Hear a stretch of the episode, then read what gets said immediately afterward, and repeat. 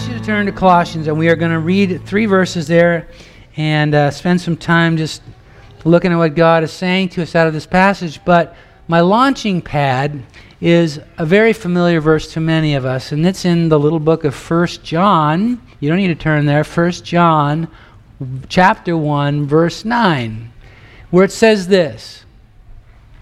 It says, If we confess our sins, he is faithful and just to forgive us our sins and to cleanse us from all unrighteousness. Three powerful Bible words forgiveness, cleansing, justification.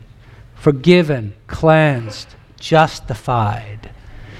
That really don't have any meaning apart from the cross and resurrection but because we have a Savior who did go to the cross and who was not able to be held in a tomb by death, those three words are powerful for us, filled with meaning. And as we explore that today through the book of Colossians, chapter 2, verses 13, 14, and 15, let's let the Lord bring fresh understanding, fresh uh, experience, and joy as we. Um, as we not only understand, but, but live in the truth of those three words forgiven, cleansed, and justified.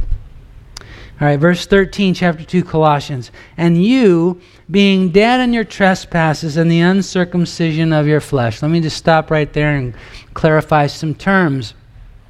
The Apostle Paul is writing to a group of people in the city of Colossae, just that's why the book is called Colossians. It's a letter. And he's not writing to corpses. So when he says, and you being dead, he's not talking about people who aren't breathing. He's talking about people who have experienced a different kind of death. And there's more than one way to die, let me assure you.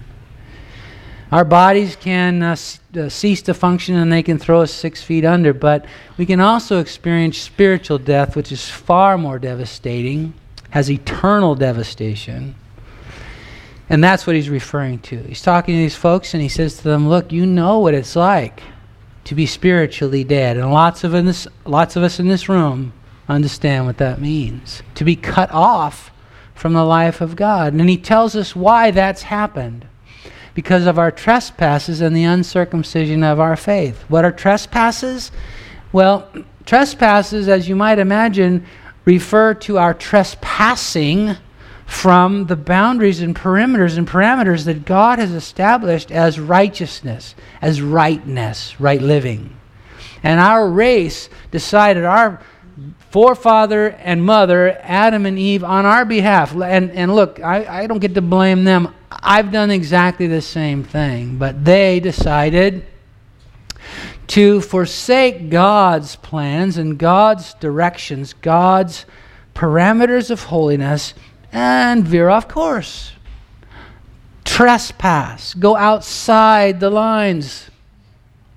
Now, we don't have a God in heaven who's just, you know, wanting to make our lives miserable, so miserable, so he's squeezing us into a very narrow kind of life. No, he's like the in a way, this is a crude example, but it's kind of like our our uh, California vehicle code. I mean, we have uh, set speed limits, and when we exceed them, which I do sometimes, I am I am jeopardizing my life. I'm putting my life in jeopardy, and not only that, yours too. So it's important for me to stay within the boundaries that have been set as guidance for a better way to live. And I said that's a crude example, but that's what God has done. He has established the perimeters for our safety and well being and fullness in life. And when we decide, ah, I'll try this instead, we cut ourselves off from the life of God. So he says, in you being dead in your trespasses, you've decided to cut yourself off from my life.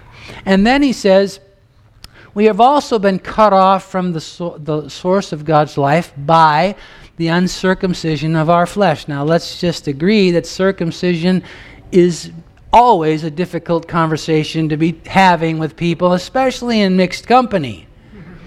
But he's saying that we have failed to deal ferociously, to deal ruthlessly, to deal, to deal severely with the desires, lusts, and aspirations of our flesh life.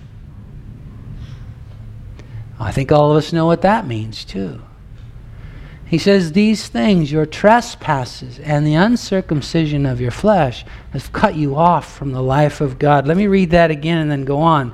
And you being dead in your trespasses and the uncircumcision of your flesh, he has made alive together with him. He's talking about Jesus, he's talking about the resurrection. When Jesus exited that tomb, it was on our behalf. We can live again. The connection between my spirit and the life of God can be restored, reestablished, because Jesus triumphed over death on my behalf. That would be an excellent place for a hallelujah. One, two, three. Yes. In fact, we should do it again. One, two, three. Hallelujah having forgiven you all trespasses. Having forgiven you all trespasses. There's that powerful word, forgiven. to be forgiven of something is to no longer uh, be held accountable for it. Now, most of us in this room, I would imagine, know what it's like to experience the forgiveness of God. We all just said hallelujah because that's so. But I'll bet some of you know what it's like to be forgiven by someone else in the circle of your, your um, acquaintances and relationships. It feels good, doesn't it? When you know you messed up, when you know you did the wrong thing, you said the wrong thing, you hurt somebody and they f- truly and sincerely forgive you and remove the responsibility for your misdeed from your shoulders, it's, it feels good. How much more? When our Savior says, You have been forgiven, should that just cause us to feel the, the, the weight of so much come off? We have the responsibility for my my sinful trespasses are is gone. He has forgiven me. Hallelujah. But that's not all. I mean, that would be enough, right? I mean, that would fuel eternal praises. I'm ready to worship God for endless ages on that right there alone. But that's not all. Whoa, he goes on and he says, having wiped out the handwriting of requirements that was against us. This is that second word I told you about, and my contraption just fell apart here. that word cleansed. And I'm going to ask you to picture a couple of things as I talk about this. I'm going to ask you to picture a big whiteboard, and I almost brought one up here, but we just didn't have enough room for all the, the gear this morning. But I almost brought this whiteboard up here, so I'm going to ask you to picture it. So there's a big whiteboard up here. And here's what I was going to do I was going to take one of those, you know, pens, those erasable pens that you use to write on a whiteboard with, and I was going to write all your sins up here. the handwriting of requirements that was against us. It says he wiped it out. It literally means he took the eraser and wiped the whole thing. So not only in his forgiveness have the has the responsibility for my sin been removed, but the record has been expunged. It's as though it never happened. It's been wiped clean. And not only what I have done, what I will do. It's, that bends my brain backwards, but that's what the Bible says. That sin, the obligation and the record of my sin has been removed. It's out of the picture when I am relating to God, no longer can that ever get in the way. Here's, what I, here's the other thing I want you to picture because when it says the handwriting of requirements that was against us, uh, the, Col- the people of Colossae, when they heard this letter being read, they would have understood it this way. They would under, have understood that Paul was talking about a certificate of debt. That's what it's literally referring to a certificate of debt. Do you know what that is? Here's one. This is from Ditech Funding.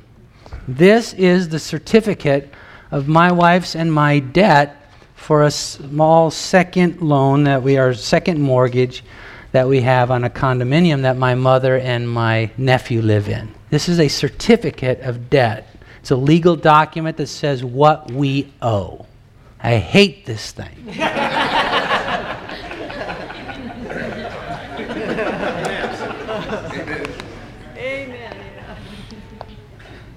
But this passage says that the handwriting of requirements that was against us has been wiped out. Has been wiped out. Now, a couple of weeks ago, we got this copy of this uh, certificate of debt, and you might be able to see that it's been stamped in red, canceled. Oh, yeah. It's wiped out. The handwriting of requirements that was against us has been wiped out. It says here that that handwriting of requirements, that certificate of debt that was against us, was contrary to us. That means it opposed us.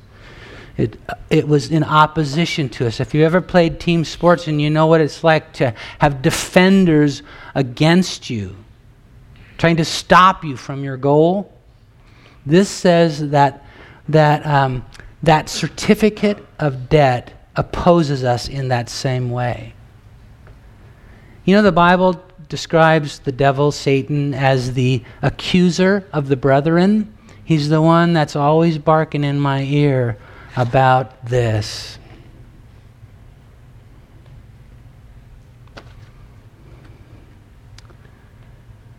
But God, through Jesus Christ, has wiped out the handwriting of requirements that was against me.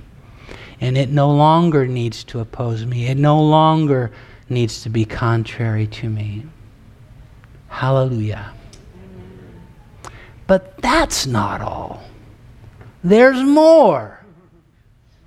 Wow. It goes on to say, and he has taken it out of the way, having nailed it to the cross.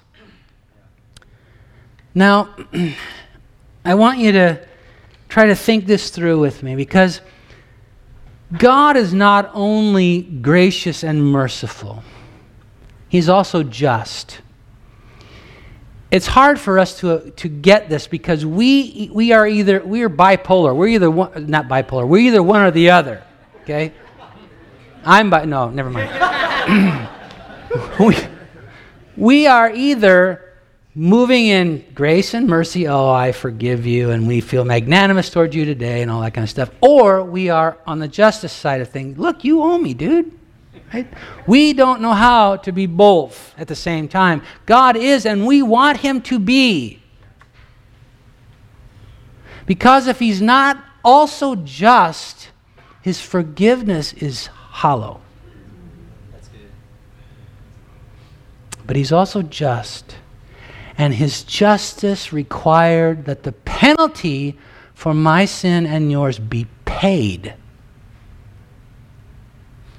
I'm grateful that somebody, you know, I, I w- well, I would have been grateful if some nice person over there at Ditech Funding would have took a red stamp and stamped my my document canceled. That would have been great. But I can tell you that it's even better that on the front page of this thing is a letter from them that says, Our records indicate that this loan has been paid in full. nobody, nobody can ever come at me and say, Well, you got off. No, we paid it. Jesus paid it. He paid it and he paid it all.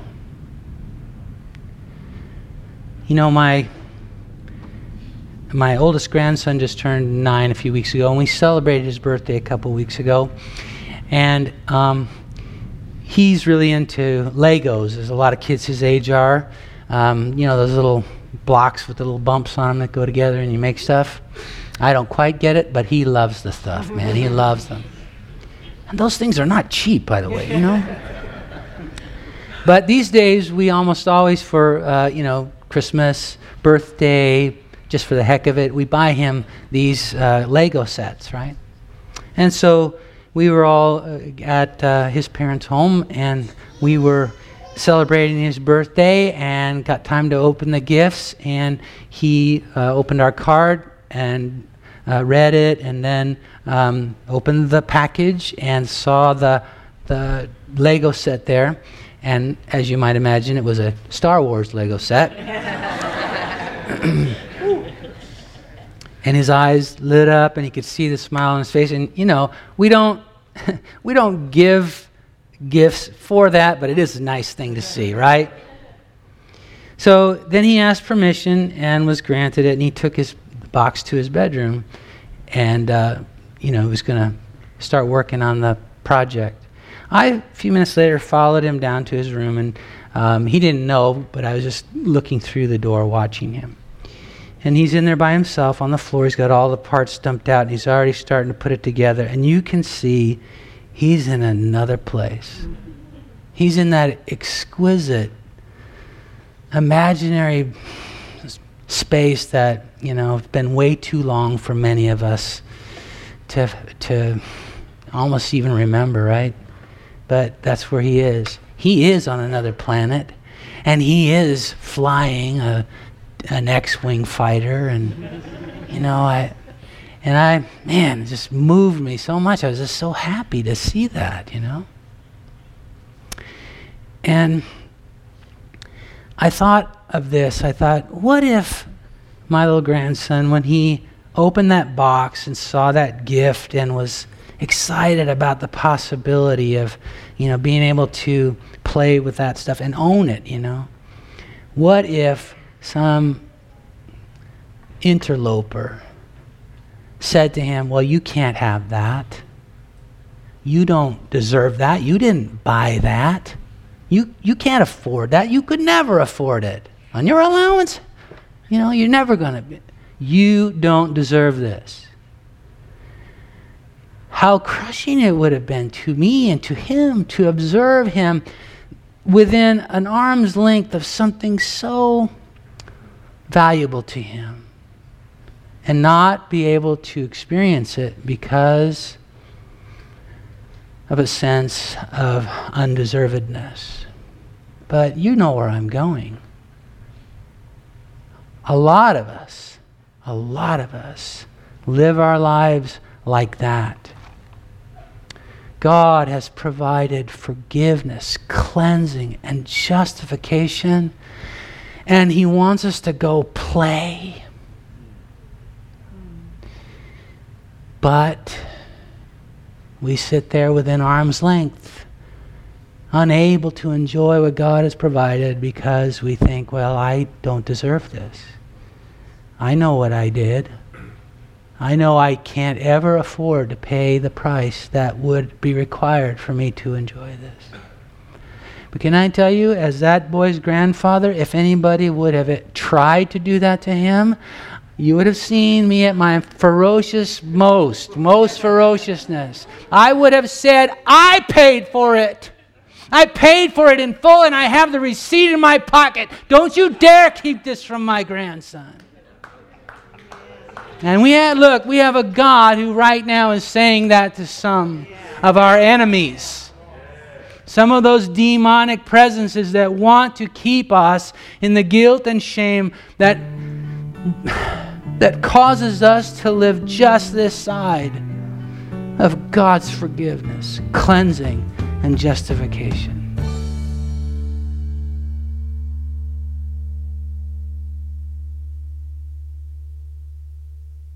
This is recording number 11255 from the teaching ministry of Crossroads Foursquare Church in Fairfield, California.